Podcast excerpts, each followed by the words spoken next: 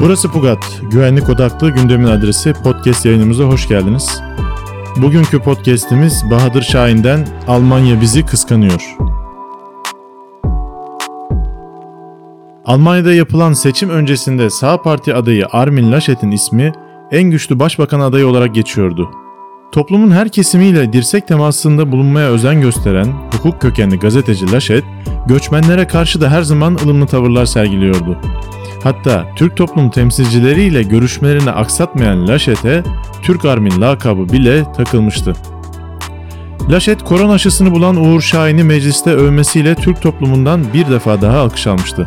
Maalesef Laschet'in herkese mavi boncuk dağıtması pek işe yaramadı. Üst üste yaptığı hatalar puan kaybetmesine yol açtı. Seçimi kazanan ve kaybeden arasındaki dar makas bu küçük hatalara işaret ediyor.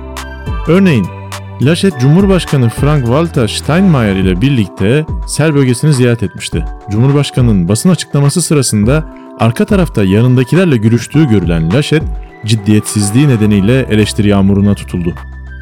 Laschet, "Yapmamalıydım, özür dilerim" dedi ancak yetmedi. Alman toplumu en güçlü başbakan adayının söylediklerinin yanında söylemediklerine de dikkat ediyordu ve toplumun bu özelliği Laschet'i seçimlerde beklemediği bir mağlubiyete itti.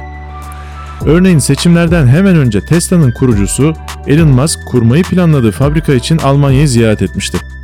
Fırsatı değerlendiren şanslı politikacı Armin Laschet de oradaydı. Devlet temsil etme edasıyla Elon Musk ile kameralara poz verip ortak açıklamalar yapan Laschet'i bu sefer de gözünü budaktan sakınmayan gazetecilerin sürprizi bekliyordu. Laschet tam da Elon Musk'a esprili sorular sorup puan toplarken o meşhur soru geldi. Yeni fabrika Almanya'daki su sorununu tetikler mi?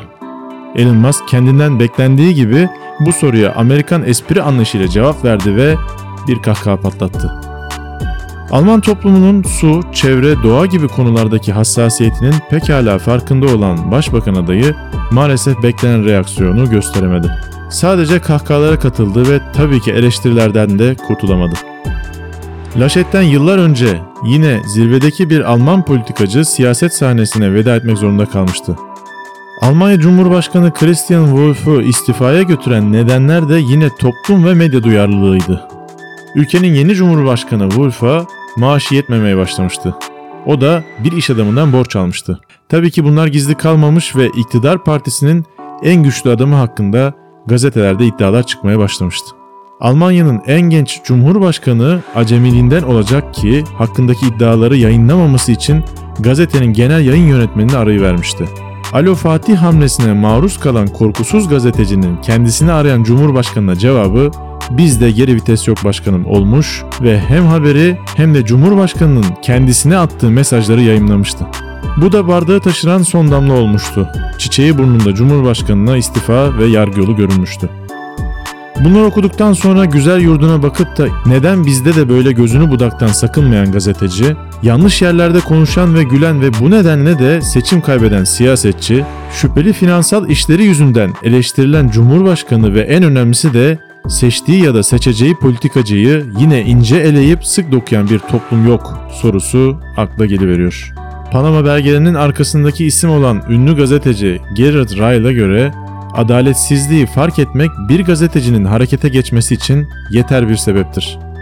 Gazetecilere ilk öğretilen ders olan biteni toplumla paylaşmaktır. Sözü daha fazla uzatmaya gerek yok. Almanya bizi kıskanıyor diyor Bahadır Şahin yazısında.